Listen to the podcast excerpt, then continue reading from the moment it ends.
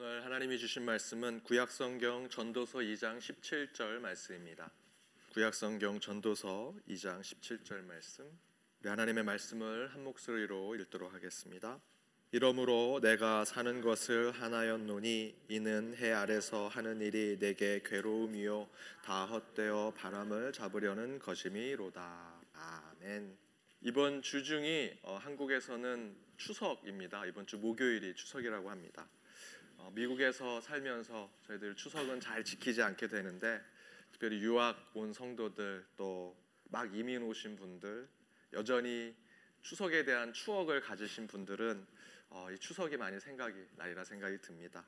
저희들이 많은 것을 준비할 수는 없지만 우리 옆에 있는 분들께 추석날 하는 덕담 또 축복의 말을 할 수 있으리라 생각이 듭니다. 오늘 이 시간 함께 우리 그 축복의 말을 함께 나누기 원합니다. 풍성한 추석 되세요. 풍성한 복 받으세요. 우리 옆에 있는 분들과 함께 인사 나누도록 하겠습니다.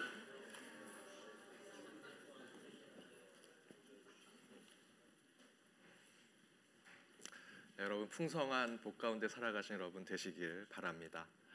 말씀 전하도록 하겠습니다. 지난 주일부터 7주 동안 목적을 향한 꿈이라는 주제로 하나님께서 우리에게 주신 소명과 사명의 삶 가운데 어떻게 신앙적으로 살아갈 수 있을까에 대해서 함께 말씀을 나누고 있습니다. 오늘은 그 두 번째 말씀 일의 의미에 대한 말씀을 함께 나누고자 합니다.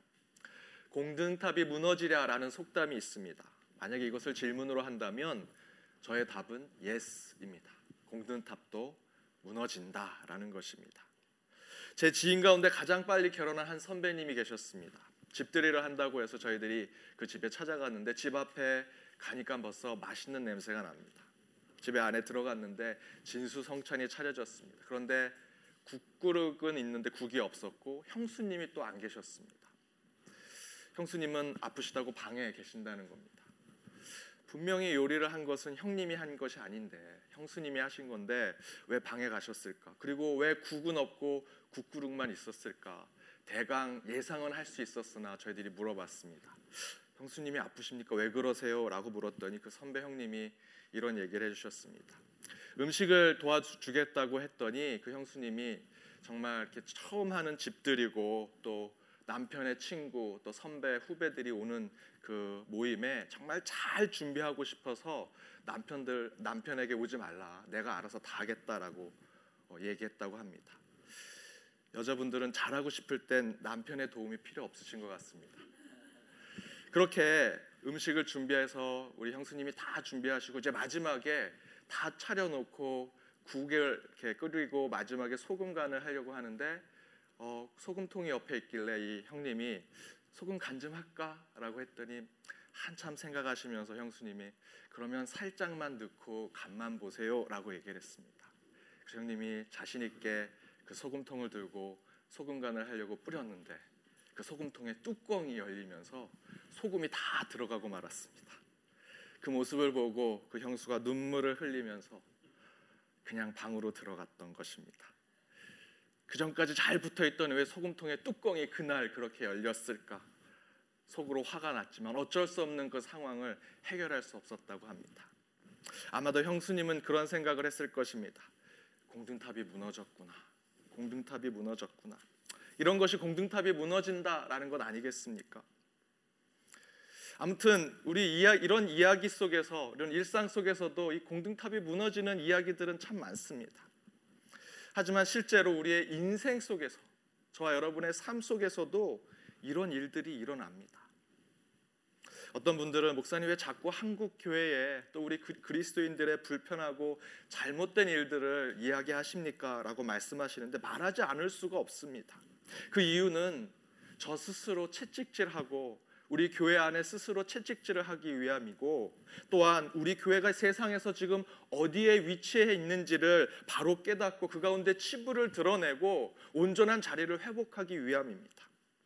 그래도 하지 않으려고 하는데 안으려고 하면 일이 터지고 잠잠하려고 하면 또 일이 터집니다. 엊그제는 한국에서 중국 동포 외국인 노동자들의 대부라고 불리는 한 목사님이 여직원을 성추행하고 또 본인은 그것을 무마하기 위해서 그 성추행한 것을 무마하기 위해서 교회 돈을 공돈을 그 사람에게 돈을 준 것이 의혹을 받아서 신문 기사에 나왔습니다. 사실 이 목사님이야말로 잘못된 권위주의에 빠진 목사님들과 달랐습니다.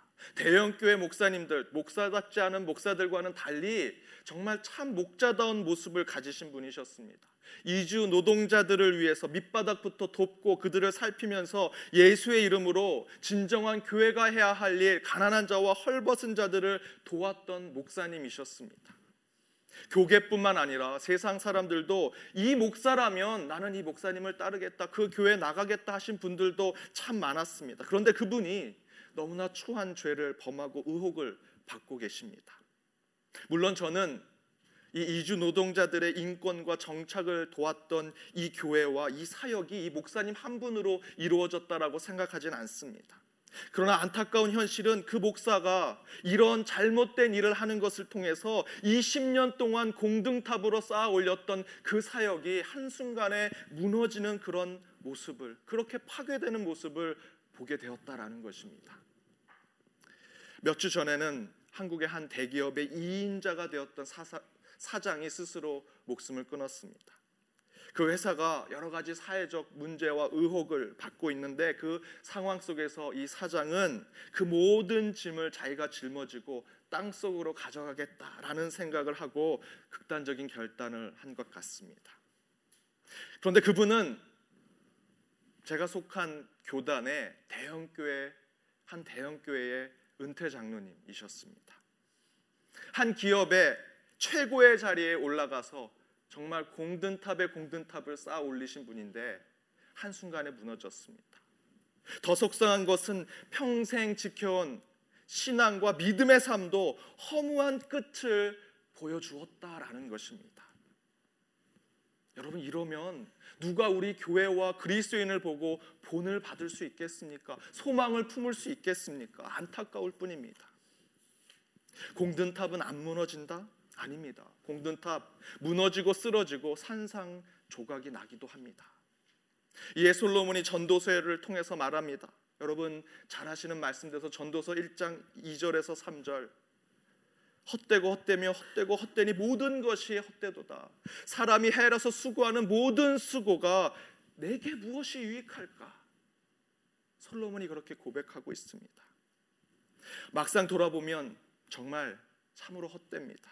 내 인생도 내 삶도 내가 하는 일도 때때로는 내가 가지고 있는 신앙과 믿음의 삶도 헛될 때가 있다라는 생각이 듭니다. 솔로몬은 바로 이런 하나님을 믿는 자들의 위치에서 믿음과 신앙을 포함한 우리 인생 전체가 헛되다라는 것을 오늘 본문을 통해서 이야기합니다. 오늘 본문을 함께 다시 한번 우리 스크린을 통해서 읽어보도록 하겠습니다. 함께 읽겠습니다. 이러므로 내가 사는 것을 미워하였노니 이는 해 아래서 하는 일이 내게 괴로움이요 모두 다 헛되어 바람을 잡으려는 것이기 때문이로다.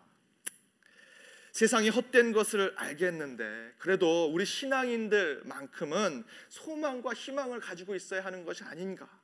그런데 요즘은 바로 이 신앙에서조차도 더 구체적으로는 하나님께서 저와 여러분에게 주셨다고 믿고 있는 소명, 소명과 사명의 삶조차에서도 의심이 되고 허무할 때가 있다라는 것입니다.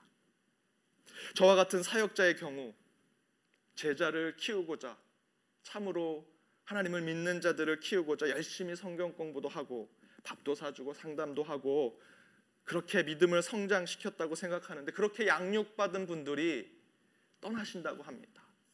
한국으로도 가고 타주로도 가고 때로 어떤 분들은 내가 잘 공부하고 하나님을 잘 믿었지만 교회에 소망이 없는 것 같다라고 하면서 가나안 성도 교회가 아닌 광야에서 하나님을 믿겠다라는 분들도 계십니다.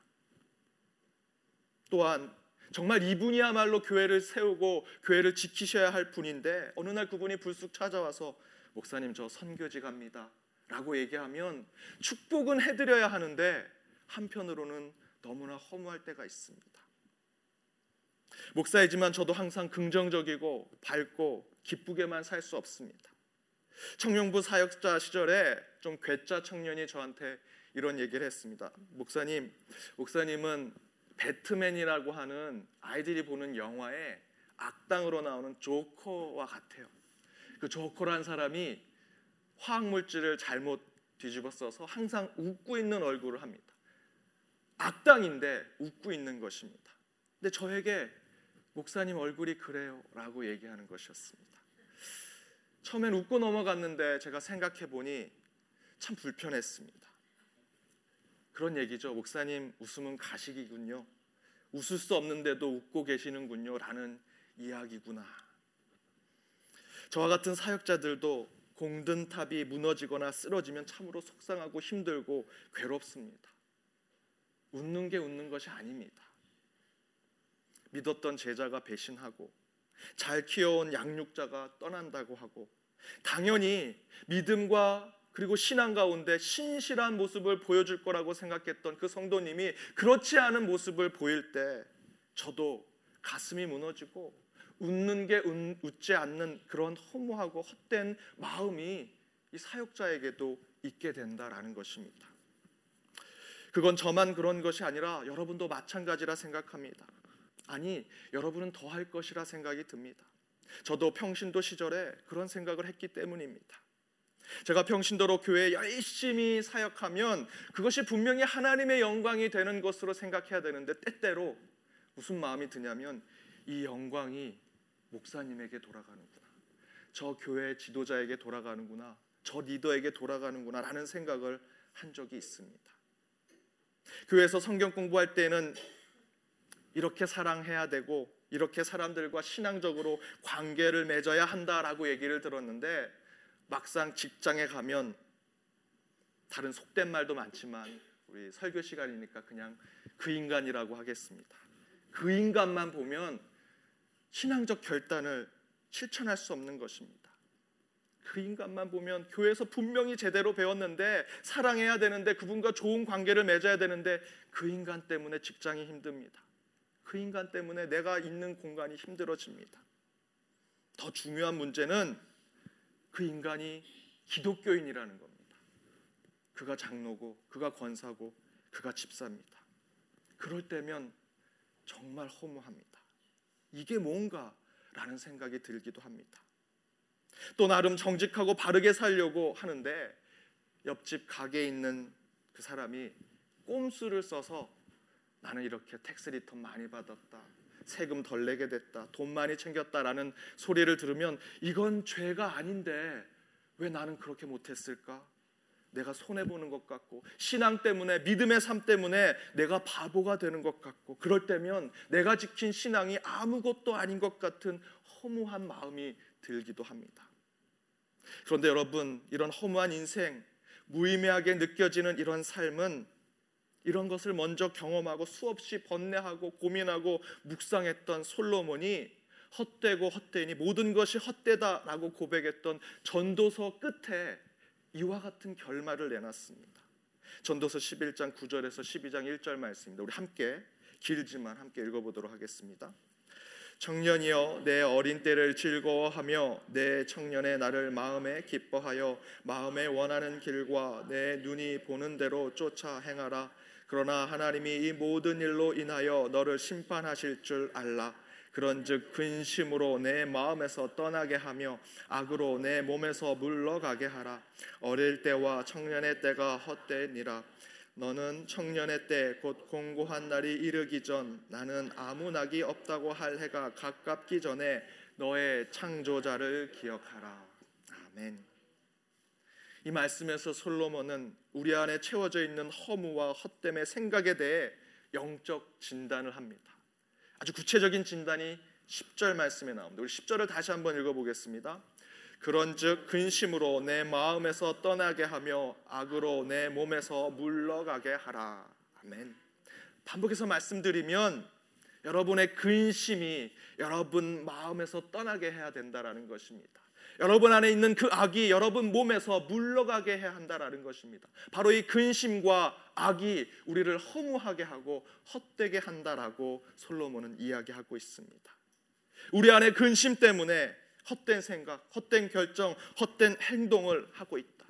우리 안에 악함 때문에 우리가 이 세상을 허무하게 보고 내가 하는 일이 허무하고 신앙과 믿음마저도 허무하다라는 생각이 든다라는 것입니다.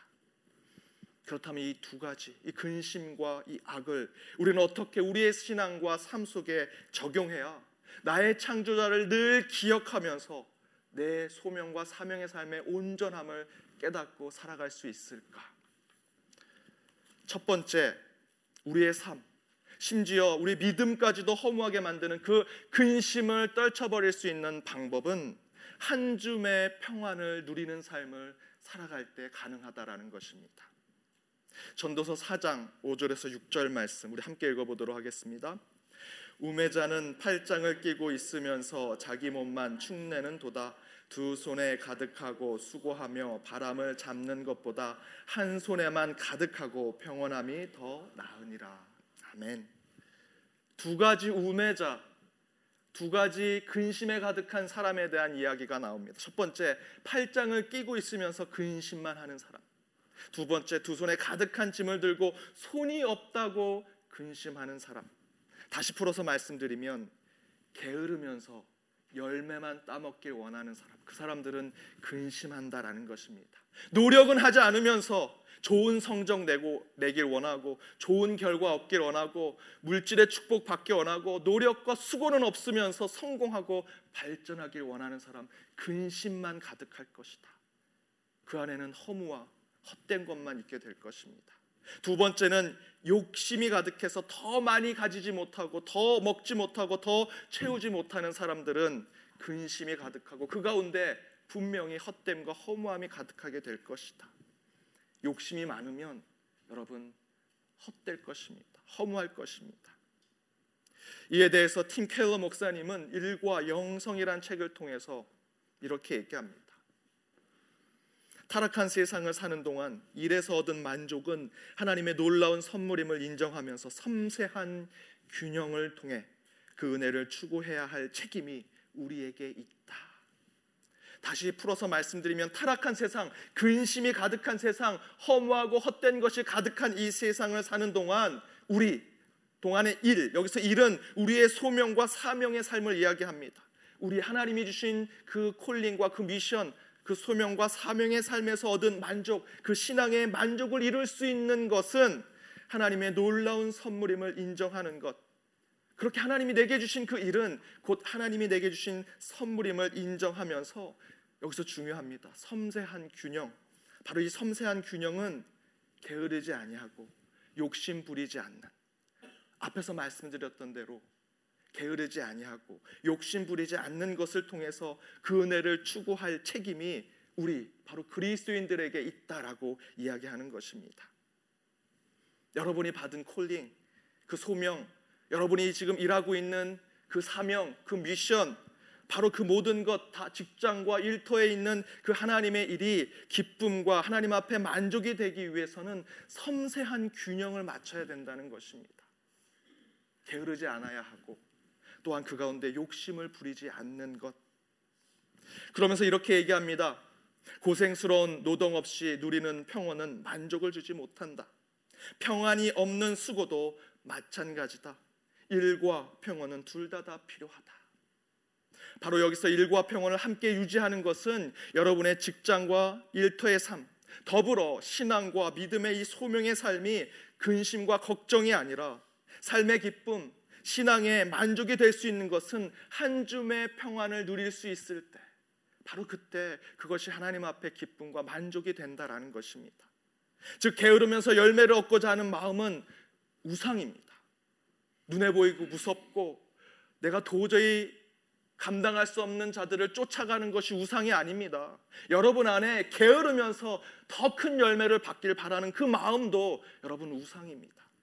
또한 더불어 자기 손은 두 개인데 그 두 개보다 더 많이 갖고 싶어서 다른 사람들을 착취하고 노예로 부려먹으면서 그 손을 세 개, 네 개로 만들어서 더 많은 것을 먹고 빼앗으려는 것 또한 우상이라는 것입니다. 그것은 여전히 저와 여러분에게 하나님이 주신 일의 의미를 상실하게 하고 죄를 짓게 하고 그래서 이 살아가는 이 세상을 때로는 우리의 믿음까지도 헛되고 허무하게 만든다는 것입니다. 참된 하나님이 주신 일의 의미를 깨닫고 바른 소명과 사명의 삶을 살기 위해서는 여러분 두 개의 손 가운데 한 개의 손만 있어도 된다는 것입니다. 그것에 만족하고 이렇게 하나님의 그 손에 쥐어진 것으로 하나님의 뜻을 찾고 하나님의 지혜를 구하면서 가, 기도하고 간구하면서 이 손에 쥐어진 것으로 어떻게 하나님께 영광을 돌릴까 살아가는 것 그렇게 살아가는 삶이 온전한 그리스도인의 삶이다라고 말하는 것입니다. 미국의 홈리스가 독실한 천주교 신자였던 한 홈리스가 있었습니다. 이 홈리스는 매주일 어, 천주교 성당에 가서 미사를 드렸는데 미사를 드릴 때마다 그 신부님이 부자가 되는 것이 중요한 것이 아니라 바르고 정직하게 사는 것이 중요합니다라는 강론을 들었습니다. 그런데 어느 날 이 거지가 복권을 샀는데 1등에 당첨이 됐습니다. 근데 복권 옆에서 보통 이렇게 거지나 홈리스들에게 또 이 가난한 사람들에게 복권에서 1등으로 당첨된 것을 알려주면 심장마비가 와서 죽는다고 합니다. 그래서 그 주변에 있는 사람을 통해서 자연스럽게 알려야겠다. 봤더니 어, 천주교 성당을 매주 다니는 것을 보고 신부님께 이 사실을 알리도록 부탁을 했습니다. 그래서 신부님이 그 홈리스 거지를 불러서 얘기를 합니다. 이런저런 얘기를 하다가 물었습니다. 이보게 만약 자네가 복권이 당첨이 되면 어떻게 하겠나? 그랬더니 홈리스 분이 얘기합니다. 설마 제게 그런 일이 있겠습니까? 그런데 혹시 제게 그런 일이 있으면 저는 복권 당첨된 그 금액의 절반을 잘라서 신부님께 드리겠습니다. 그러자 그 말을 들은 신부님이 가슴을 쥐어짜면서 죽고 말았습니다. 혹시 여러분 복권에 1등 당첨되시면 저 찾아오지 마시고요. 그냥 교회 헌금하시기 바랍니다. 이 이야기가 앞에서 말한 근심 많은 이 두 가지 인간의 모습 게으르면서 큰 열매를 바라고 욕심을 많이 가지려고 했던 그런 모습을 다 보여주고 있습니다. 여러분 하나님이 여러분에게 허락하신 이 땅의 소명과 사명의 삶 그것은 여러분의 한 손에 쥐어진 평안과 행복 속에 있음을 깨달으시기 바랍니다. 그 이상도 그 이하도 아닙니다.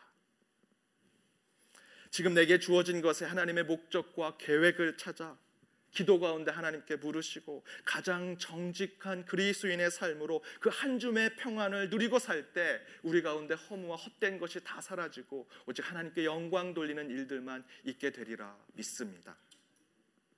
두 번째, 우리의 삶, 또 심지어 우리의 믿음의 삶까지 허무하게 만드는 악, 악함, 이것을 떨쳐버리는 방법은 불의한 노동을 저항하는 삶을 살아야 한다라는 것입니다. 불의한 일에 대해서 불의한 것에 대해서 프로테스트 저항하는 삶을 사는 것 일을 한다라는 것은 신성한 것입니다. 왜냐하면 하나님의 창조는 하나님의 창조하심에서 끝나지 않았습니다. 하나님께서 창조하는 사역 곧 하나님께서 일하시는 것으로 이 세상 이 만물을 창조하셨기 때문에 일하는 것 자체는 신성한 것입니다. 하나님은 6일 동안 땀 흘리면서 수고하셨고 그리고 마지막 날에는 안식을 취하셨는데 6일 창조 사역하시고 하루를 안식하신 것은 곧 우리 일하는 우리에게 노동하는 우리에게는 당연한 기본적인 개념이 됩니다. 따라서 여러분 반드시 일하시면 쉬셔야 합니다. 제가 지난주 예화대로 많이 공부한다고 우리나라 학생이 1등 하지 못했습니다. 많이 일한다고 경제적으로 월등한 성장을 이루는 것 또한 아니었습니다. 신앙적으로 말씀드리면 기도 많이 하고 성경 많이 본다고 다 하나님께 인정받는 자들이 아니었다라는 것입니다. 일 열심히 해야지요. 하나님처럼 6일 열심히 땀 흘리며 수고해야 합니다. 그러나 반드시 하루는 쉬고 그 쉬는 날 재충전하고 재교육 받고 또한 안식의 시간을 우리는 가져야 합니다. 그것이 성경이 말하는 우리 인간의 노동의 신성함이고 거룩한 일의 의미를 찾는 것이 될 것입니다. 그러나 이 타락한 세상은 그 신성한 노동, 거룩한 일의 의미를 왜곡시키고 있습니다. 자본주의의 폐해를 가장 정확하게 지적하고 비판한 이칼 마르크스가 중요한 메시지를 우리에게 던집니다. 팀 켈러 목사님의 일과 영성이란 책을 제가 재인용해서 말씀드립니다. 수많은 노동자들이 공장지대로 몰려든다. 몸을 쇠약하게 하고 정신을 멍하게 만드는 일거리들을 맡아 일한다. 결국 일이란 기껏해야 그저 먹고 살기 위해 자아를 부정하는 암울한 틀에 지나지 않는다. 곧 우리 인간이 하나님이 주신 이 땅의 소명과 사명의 삶을 살아갈 때 그 신성함이 떨어지게 되고 거룩함이 상실하게 되는 것은 우리가 일하는 것 분명히 하나님이 내게 이 일을 주셨다고 생각하는데 이것이 그저 먹고 살기 위한 일차원적이고 세속적이고 육체적인 것으로 치부해 버리는 이 악한 세상이 바로 문제라는 것입니다. 돈을 더 벌기 위해서 우리는 6일이라고 하루 쉬어야 합니다. 이거는 숫자적인 개념이 아닙니다. 여러분 일하시면 쉬셔야 합니다. 그런데 우리는 돈을 더 벌고 더 물질을 채우고 더 높은 곳으로 올라가기 위해서 쉬지 않습니다. 성경이 말하는 하나님이 말하는 참된 노동과 일의 의미를 회복시키지 못하고 있다라는 것입니다. 그렇게 먹고 살기 위해서는 악하고 죄되고 잘못된 그런 생각, 그런 마음, 그런 행동이 우리 인간의 삶과 신앙까지도 허무하고 헛되게 만들고 있다라는 것입니다. 이에 이미 솔로몬은 전도서 5장 8절에 이렇게 얘기했습니다. 너는 어느 도에서든지 빈민을 학대하는 것과 공의를 박멸하는 것을 볼지라도 그것을 이상히 여기지 말라. 높은 자보다 더 높은 자가 감찰하고 그들보다 더 높은 자들이 있음이니라. 바로 5장 8절에서 이 불의한 세상, 악한 세상, 부정의한 세상 때문에 헛되고 헛되니 모든 것이 헛된 우리의 모습을 솔로몬이 먼저 보여주고 있습니다. 지난주에 어느 목사가 한국의 출산율을 높이려면 청년들이 가난해지고 핍박을 받아야 한다라고 이야기했습니다. 가난해지고 핍박받으면 아이를 더 많이 낳는다는 것입니다. 말도 안 되는 얘기를 설교를 했습니다.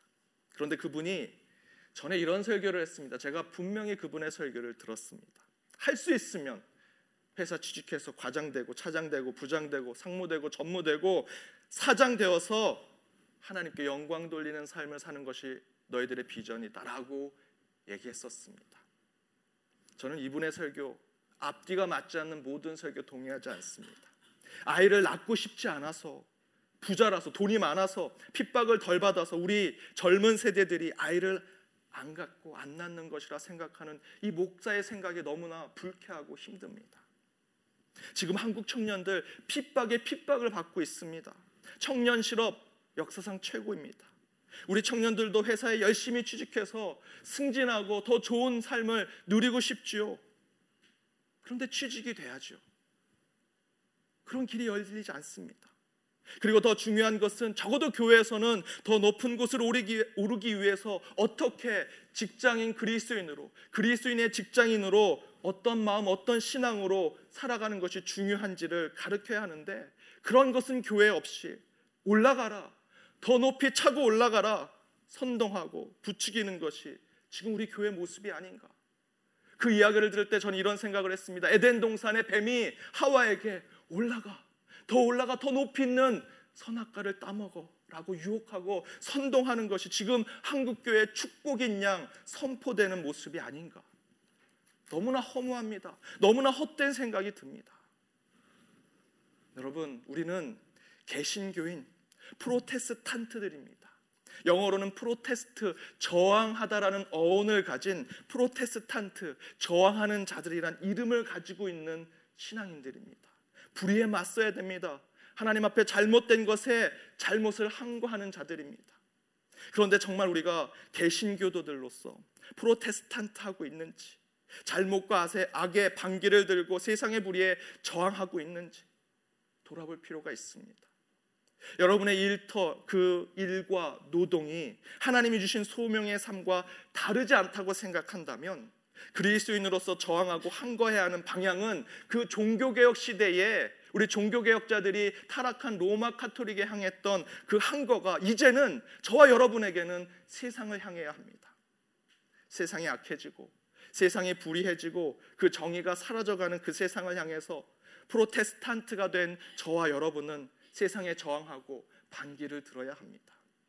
그때 우리는 비로소 이 허무한 세상에 참된 소명과 사명의 의미를 찾게 될 것이라 믿습니다. 내, 옆에 있는 형제가 부당하게 해고를 당했다면 아 이제 경쟁자 하나를 내가 해결했구나 라는 생각해서는 안 됩니다. 그의 일이 나의 일이 되어서 그 잘못된 일에 우리는 저항해야 합니다. 또한 어떤 사람이 불의한 방법으로 이득을 취하고 혜택을 얻고 있다면 어, 나한테는 손해가 없으니까 내 일이 아니니까 상관없어라고 생각하시면 안 됩니다. 그 불의와 부정으로 손해를 입고 상처를 입은 함께 있는 공동체의 일원들을 생각하면서 이제는 그 불의한 자들을 향해서 문제 제기를 하고 주님의 이름으로 그 저항을 하는 모습이 우리 가운데 있어야 합니다. 십자가를 그런 불의와 부정으로 이익받는 자들의 죄책감을 씻어주는 허수아비와 같은 종교의 상징물로 만들어서는 안 됩니다.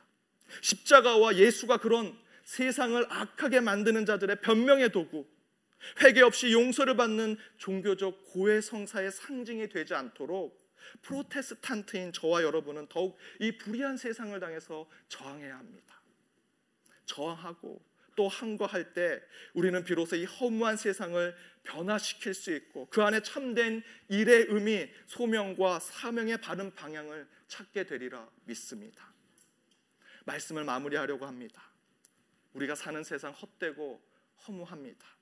전도서의 솔로몬의 말대로 이미 헛된 세상을 우리는 살고 있습니다.